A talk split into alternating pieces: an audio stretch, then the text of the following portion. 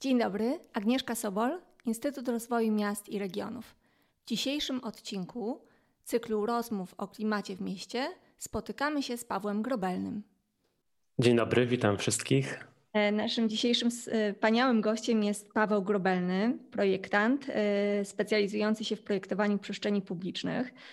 Kilka słów więcej o, o naszym gościu, kurator wystaw, adiunkt ASP Wydziału Wzornictwa w Warszawie. Projekty Pawła prezentowane są na licznych festiwalach i wystawach. Nasz gość jest zdobywcą wielu nagród za projekty i realizacje w przestrzeni publicznej, które są obecne już w wielu miastach na świecie. Opis twórczości Pawła e, wpisuje się w tematykę dzisiejszej rozmowy, czyli e, adaptacji do zmian klimatu i generalnie paradygmatu zrównoważonego rozwoju miast. I przedstawię takie bardziej szczegółowe opisy Twojej osoby, Pawle.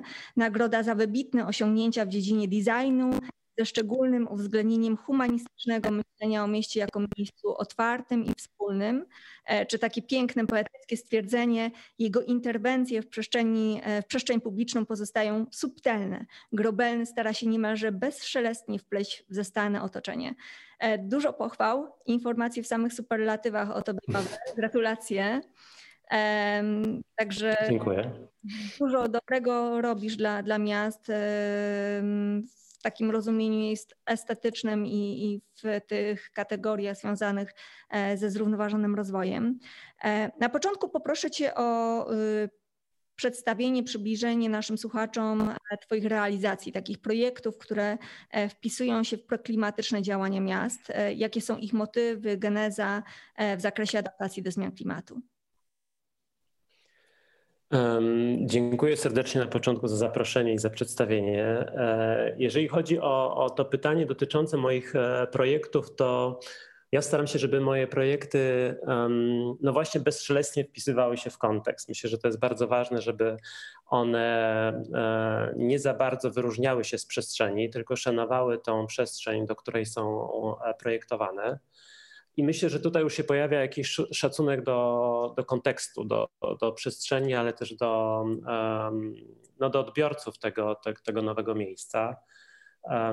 Też dla mnie bardzo ważne w projektowaniu jest to, żeby realizować, jak gdyby odpowiadać na konkretne potrzeby przestrzeni publicznej w sposób jak najmniej ingerujący w tę przestrzeń. To znaczy, jeżeli można coś zrobić skromniej, w mniejszym budżecie, to tym lepiej. To znaczy też tak rozumiem projektowanie zrównoważone, to znaczy nie tylko jako używanie na przykład ekologicznych materiałów e, w projektach, tylko też no, spróbowanie e, zrealizowania, projektu w sposób jak najmniej inwazyjny pod wieloma względami. I takim projektem, o którym, e, który mo, może być jakąś tak, taką ilustracją do tego, mogą być chociażby platformy e, miejskie dla dzielnicy La Défense. E, trzy lata temu wygrałem taki międzynarodowy konkurs na meble miejskie dla, dla dzielnicy biznesu podparyskiej La Défense. I głównym założeniem tego projektu było zaproszenie, mm, zaproszenie ludzi na zewnątrz do, do pracy też w przestrzeni publicznej. Ja uznałem, że te platformy, jeżeli one by miały funkcjonować tylko i wyłącznie do pracy, to tak naprawdę mm, jak gdyby przeznaczymy je do konkretnej, dosyć może w tej dzielnicy akurat nie wąskiej grupy odbiorców, ale jednak do jednej z grup odbiorców. Więc postanowiłem te meble i te platformy poszerzyć o wiele więcej funkcji, tak aby one funkcjonowały zarówno dla turystów, którzy przyjeżdżają do La Défense, czy czy innych osób korzystających z tych przestrzeni. Te platformy stały się też takim miejscem, gdzie ludzie jedzą lunch na przykład na zewnątrz, więc one też zapraszają do tego, żeby spędzać, spędzać dzień na zewnątrz. Natomiast tutaj ten, ten aspekt ekologiczny czy, czy, czy zrównoważony był brany także pod uwagę na przykład w, w doborze materiałów, ale też tego, żeby wykonywane te wszystkie platformy były lokalnie, to znaczy, żeby one e, były realizowane przez, e, przez francuskie przedsiębiorstwa, które nie są oddalone bardzo od, od, same, od, same, od samego Paryża. I to jest jak gdyby jeden taki, taki przykład e, myślenia o, o takim projektowaniu właśnie zrównoważonym dla przestrzeni publicznej. Drugim takim przykładem może być skwer, który zaprojektowałem na Chwaliszewie w Poznaniu w ramach rewitalizacji takiej historycznej, małej dzielnicy, bardzo blisko ścisłego e, centrum miasta Starego Rynku. No i to był taki projekt, który też w bardzo jak gdyby skromny sposób zmienił tę przestrzeń przy nakładzie niedużych kosztów uh, realizacji takiego projektu. Przy użyciu właściwie tylko i wyłącznie uh, rozwiązań uh, zieleni i takiej dużej platformy mebla miejskiego, który, który pełni takie centralne, centralne miejsce tego skweru. No i tutaj też to jest taki przykład, kiedy ja myślę o przestrzeni w taki bardzo elastyczny sposób. Wydaje mi się, że przestrzeń powinna być też elastyczna na zmiany, to znaczy, że za jakiś czas pewne rozwiązania, które projektujemy, mogą być nieaktualne. E, więc e, wydaje mi się, że rolą projektantów jest e, w coraz większym stopniu przetwarzanie nawet przestrzeni czy architektury, a niekoniecznie jej wytwarzanie. Dokładnie. Y, ja myślę, że zwróciłeś uwagę na, na wiele ważnych wątków, y, przywołując te projekty. E, ja bym tutaj jeszcze, y, oczywiście pewnie nie, nie znam wszystkich Twoich realizacji, natomiast tak kojarząc e, te ciekawe znane mi projekty wpisujące się w zrównoważone projektowanie, czy, czy właśnie w te treści e, związane z adaptacją do zmian klimatu, to na pewno też e, projekt Lime, prawda, gdzie, gdzie ta, ten projekt wpisujący się w krajobraz, czy, czy wręcz wchodzący w krajobraz jest bardzo ważny. Tak samo wprost to jest projekt ławki Monolit, czy czy zagospodarowanie terenów nad jeziorem w Słupcy, ale y, no mhm. właściwie y, tak y, myśląc o, o tych Twoich e, projektach, czy mógłbyś wskazać słuchaczom, czy w pewnym sensie też podpowiedzieć innym projektantom, czym te podejmowane przez Ciebie działania proklimatyczne się przejawiają w sensie takiej istoty, charakteru, wspólnego mianownika, takie, takie ważne trendy, jakbyś e, wskazał, które, których Ty poszukujesz e, w swojej pracy?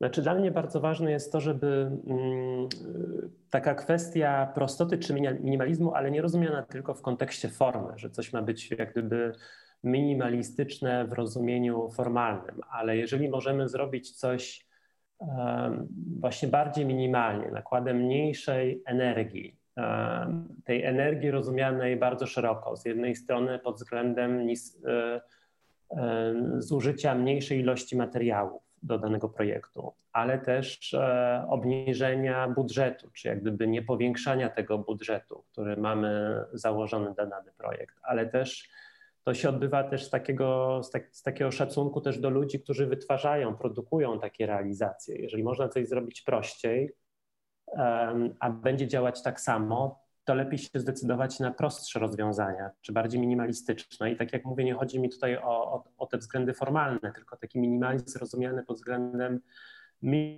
minimalizowania energii do, do, zrealizowania, mm, do zrealizowania danego projektu. Mi się w ogóle wydaje, że takie wielkie projekty y, dla przestrzeni publicznej już się kończą. To znaczy, że coraz więcej będzie takich interwencji, projektów, które będą takie akupunkturowe to znaczy leczące dane przestrzenie i one będą, tak jak powiedziałem wcześniej, bardziej wytwarzające, znaczy bardziej przetwarzające te, te, te przestrzenie niż wytwarzające nowe. I, no i tych, tych, tych elementów, e, które biorę pod uwagę, to jest bardzo wiele. To znaczy, ja bardzo lubię pr pracować z naturalnymi materiałami, głównie z drewnem.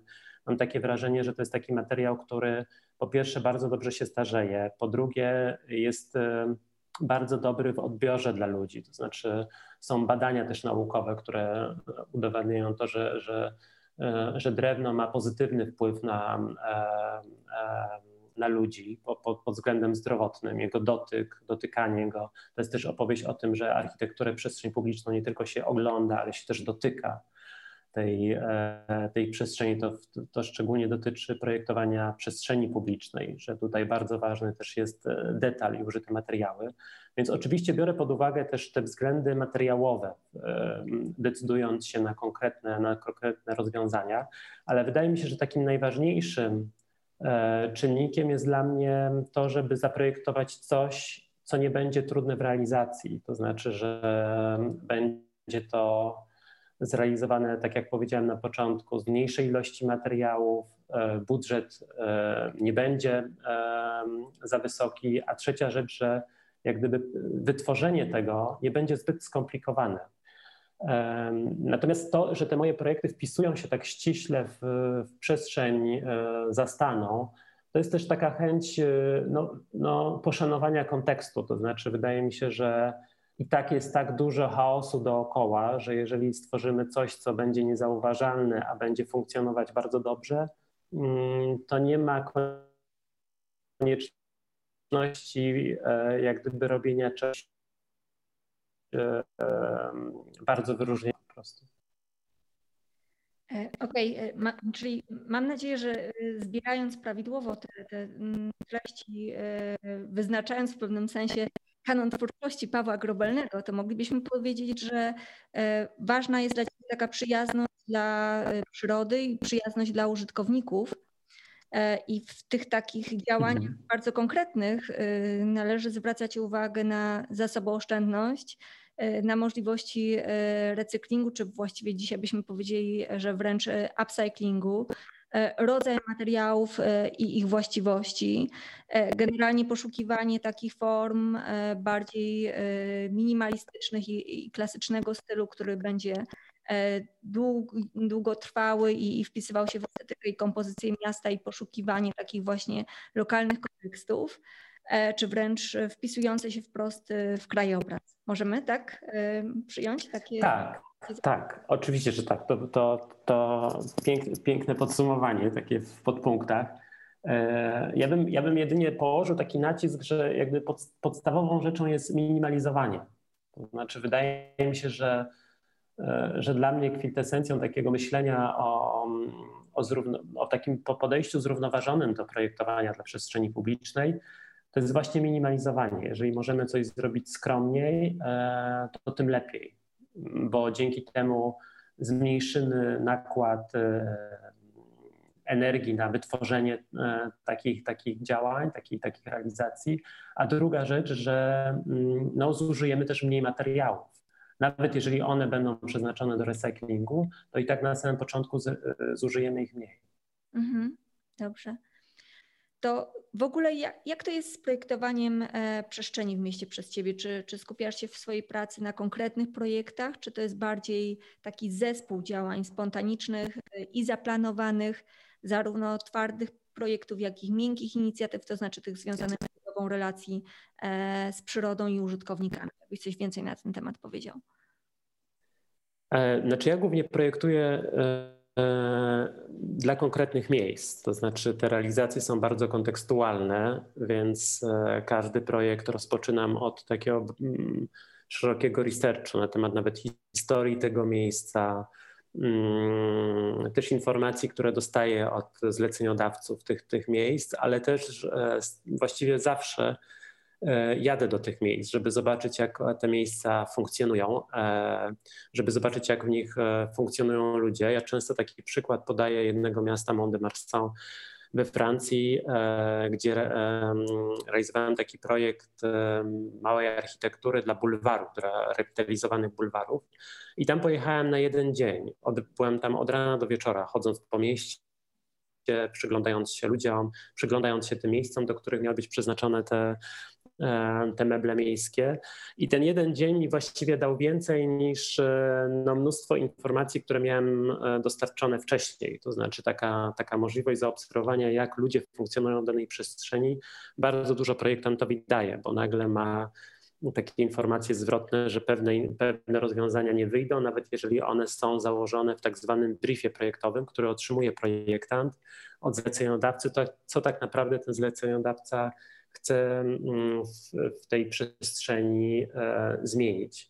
Moim zdaniem też rolą projektanta jest trochę takie dyskutowanie ze zleceniodawcami, czy prywatnymi, czy, czy miastami, um, żeby nie, że, że rolą wydaje mi się projektanta nie jest tylko takie bezrefleksyjne odpowiadanie na brief, ale też e, na taką umiejętność dyskutowania ze zleceniodawcą, jeżeli coś wydaje mu się projektantowi nie zadziała w tej przestrzeni, a co jest wpisane w założenia projektowe, e, czyli w ten brief projektowy, to warto dyskutować o tym, żeby z pewnych rzeczy zrezygnować, a być może pewne rzeczy zamienić na inne.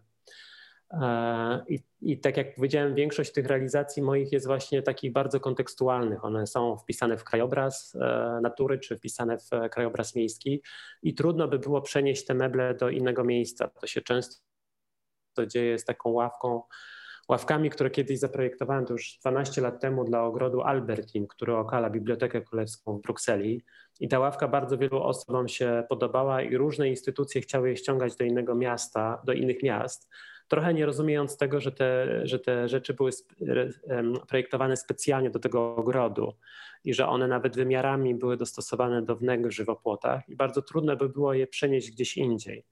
Więc ja myślę w, w projektowaniu bardzo kontekstualnie. Myślę, że, że projektując przestrzeń publiczną, to jest nieodłączne i to jest właściwie taka, taka podstawowa zasada projektanta przestrzeni publicznej, no, że jednak projektuje dla konkretnego kontekst, kontekstu, konkretnego miejsca, gdzie jest bardzo wiele warstw przeróżnych, przestrzennych, znaczeniowych, historycznych, społecznych i że te wszystkie, że te wszystkie informacje trzeba zebrać i, i wpisać się w ten kontekst. Więc czym bardziej się to zrobi, moim zdaniem, bezszelestnie, tym lepiej. Ja często też zadaję studentom takie ćwiczenie, które się nazywa akupunktura miasta i proszę ich, żeby po pierwsze znaleźli w przestrzeni publicznej miejsca, które nie działają ich zdaniem albo źle działają. Niekoniecznie jakieś zdewastowane, nawet takie, które przed chwilą były oddane do użytku, i żeby e, spróbowali naprawić ten błąd w tej przestrzeni za pomocą jak najmniejszej interwencji, to znaczy jak nawet jakiegoś produktu w przestrzeni publicznej, takiego obiektu małej architektury, która zmieni działanie tej, tej przestrzeni za pomocą jak najmniejszej interwe interwencji. Więc y, i, zarówno w takim moim projektowaniu, jak i w edukacji dla mnie bardzo ważne jest właśnie projektowanie dla konkretnych miejsc, ale często też projektuję e, rzeczy, które są systemowe, które się pojawiają e, no, w wielu miastach i to są takie na przykład meble mm, seryjne, które do przestrzeni publicznej, które można później napotkać w różnych miastach. One już nie są kontekstualne. Ważną informacją jest to, że no, projektant powinien być przede wszystkim też obserwatorem e, generalnie rzeczywistości i ciekawy wątek, że właściwie e, jest możliwość przemycania do, do różnych projektów e, swojej jakby perspektywy też i, i można pewnie też przemycać te treści związane z adaptacją do zmian klimatu. A powiedz mi, generalnie jakbyś y, myślał o tej informacji zwrotnej, e, bo tutaj e, to hasło się pojawiło, czy, czy masz takie wrażenie, e, czy odczytujesz to w ten sposób, że twoje dotychczasowe projekty zmieniają postrzeganie ciebie jako projektanta, czy, czy masz taki odzew, że, że wpisujesz się właśnie te, w te trendy zrównoważonego designu? Tak, znaczy to też, to, to, to też nie jest tak, że tylko mnie to tak, e, że inni mnie tak odczytują. Ja myślę, że to też jest dla mnie gdzieś bardzo ważne. Ja dwa lata temu zrobiłem też taką wystawę główną na festiwalu designu w Poznaniu, która nazywała się Nowe scenariusze projektowanie dla miasta w procesie zrównoważonego rozwoju.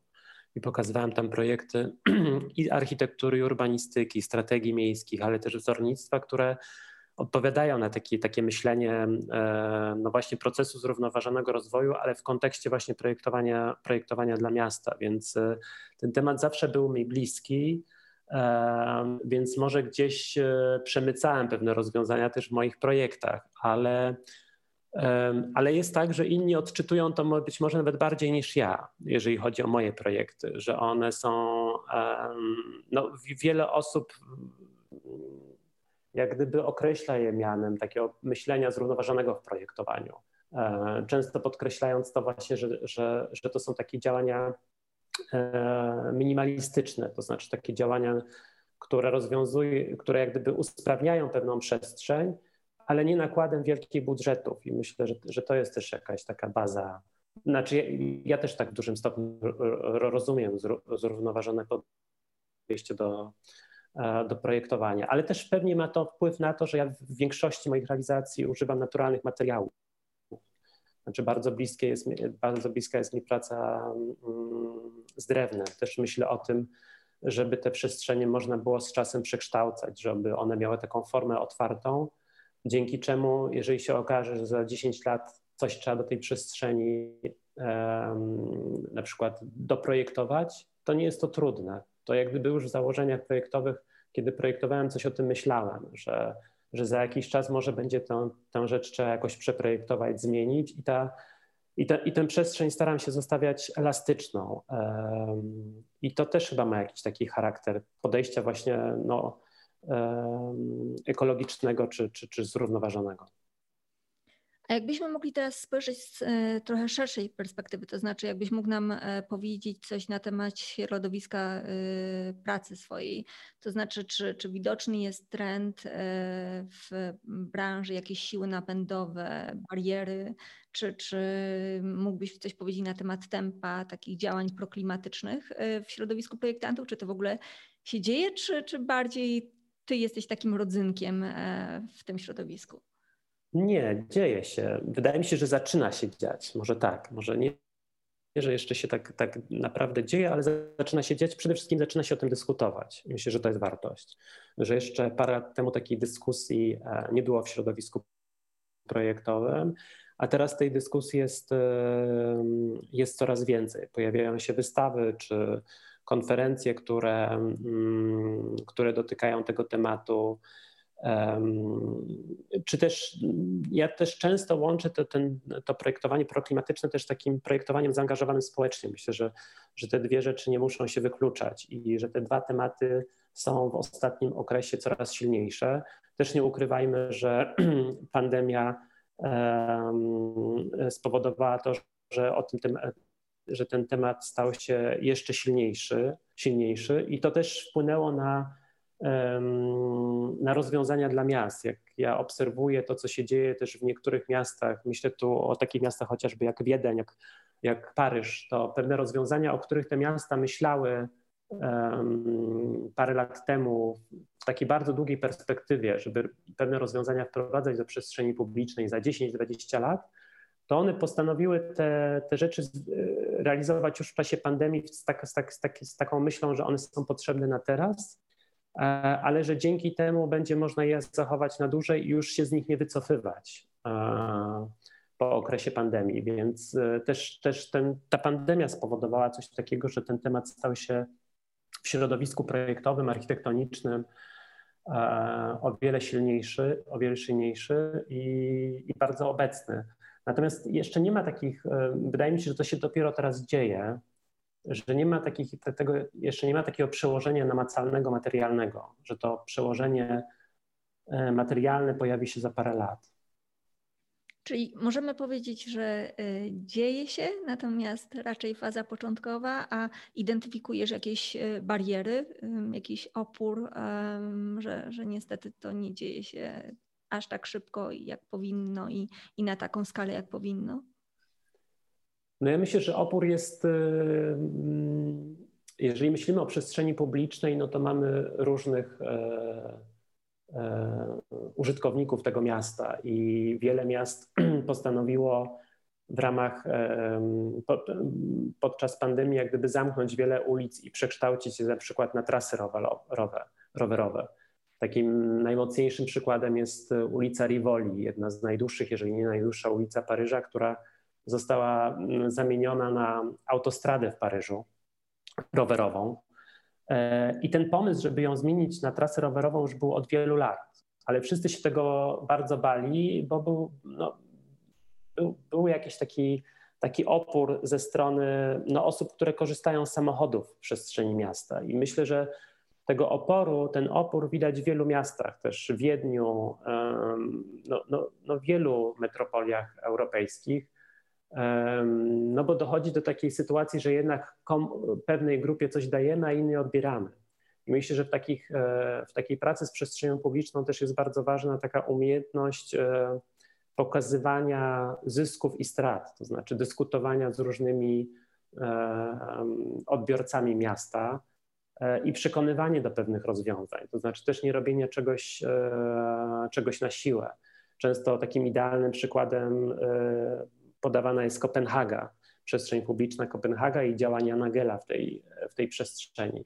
Ale jak tak naprawdę się bardziej w to wczytamy i, i poszukamy, to okazuje się, że te zmiany też nie były łatwe, że on napotykał na bardzo wiele, mówię tutaj o Janie Gelu, napotykał na bardzo wiele mm, no, oporów, żeby takie zmiany e, wprowadzać, więc e, dzisiaj jest to sytuacja tak, tak pod względem przestrzeni publicznej niemalże idealna czy wzorcowa, jeżeli myślimy o Kopenhadze, ale też trzeba wziąć pod uwagę, ile, ile lat trwało to zmienianie tej, tej przestrzeni. A no, my jesteśmy gdzieś na początku. Nie myślę tylko o, o Polsce, ale w ogóle, mm, nie wiem, Francja czy, e, czy Belgia na przykład są w podobnym procesie. Dokładnie, to są e, zazwyczaj dość długofalowe projekty, natomiast e, myśląc też w kontekście kryzysu klimatycznego, jednocześnie bardzo pilne. Mhm. E, więc e, działać trzeba, prawda? E, na koniec rozmowy, Pawle, chciałabym Cię spytać, dowiedzieć się na temat planowanych przez Ciebie działań, projektów powiedzmy dookreślmy e, w najbliższych e, dwóch latach, jak też oceniasz e, możliwości rozwoju, czy, czy też widzisz jakieś perspektywy współpracy, budowania partnerstw na przykład z miastami w Polsce, czy, czy z centrami badawczymi w kontekście poszukiwania właściwości nowych materiałów, czy, czy starych materiałów, czy w zakresie edukacji zrównoważonego rozwoju. Jak, jak planujesz swoją najbliższą przyszłość? No, liczę na pewien projekt, który się zaczyna we Francji z, e, z centrum badawczym. Mam nadzieję, że to się uda zrealizować taki jeden projekt, który, który będzie stricte takim projektem badawczym, eksperymentalnym do przestrzeni publicznej, żeby właśnie przetestować pewne rozwiązania. Więc na to się gdzieś cieszę najbardziej, ale to się dopiero dzieje, więc trudno mi jeszcze coś więcej na ten temat powiedzieć i, i, i, no i zobaczymy, czy to się uda, bo to jest jak gdyby uwzględnione bardzo wieloma e, czynnikami, no też tego, tej, tej, tej kwestii pandemii, czy to, czy to się uda w przyszłym roku, czy nie będzie trzeba tego e, przesunąć na, na przykład na 2022 albo 2023. E, no, z takich projektów, to, to co też e, powiedziałaś o takim budowaniu partnerstw, ja myślę, że w tym jest siła, to znaczy działaniu jak gdyby z różnymi e, innymi e, profesjami. To znaczy, ja w ogóle jestem zwolennikiem takiego działania interdyscyplinarnego i bardzo często tak pracuję.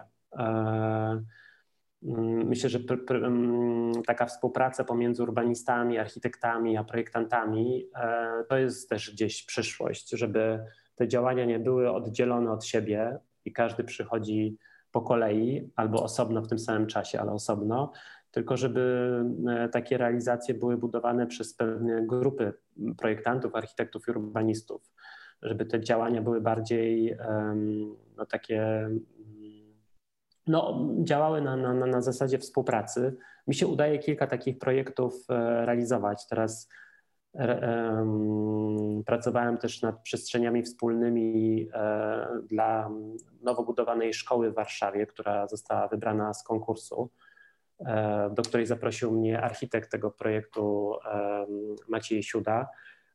I też zaczynam nowy też taki projekt z architektami, gdzie opracowuję przestrzeń publiczną dookoła. Więc zauważam też taką, taką um, coraz większą umiejętność współpracy pomiędzy dyscyplinami i w tym też widzę jakąś dużą, um, no dużą nadzieję w takim też um, myśleniu o, o zmianach. To znaczy, wydaje mi się, że te zmiany łatwiej wprowadzać, kiedy, kiedy dzieje się to grupowo, a nie w pojedynkę. I też widzę, że coraz więcej też w takiej dyskusji, nie tylko projektowej, ale właśnie architektonicznej, widać e, zmianę myślenia na, na taką potrzebę właśnie tworzenia bardziej elastycznych przestrzeni, które są gotowe na zmiany. Więc widzę dużo możliwości. No zobaczymy, co też ten przyszły rok, e, e, co z przyszłym rokiem się pojawi, bo wszyscy oczywiście mm, no bo, boją się pewnych ograniczeń związanych z pandemią też. Żyjemy w czasach niepewności to trzymam e, kciuki, Pawle, za powodzenie e, tych realizacji i generalnie za, za budowanie partnerstw i współdziałanie z e, różnymi podmiotami. Dziękuję Ci dzisiaj bardzo za naszą rozmowę. Życzę Ci dalszych sukcesów i mam nadzieję, że Twoje projekty będą coraz powszechniej obecne w przestrzeni polskich miast. Chyba wszyscy sobie tego życzymy. Dziękuję Ci bardzo serdecznie. Ja również dziękuję serdecznie i dziękuję za zaproszenie. Bardzo. Dzięki. Dzięki.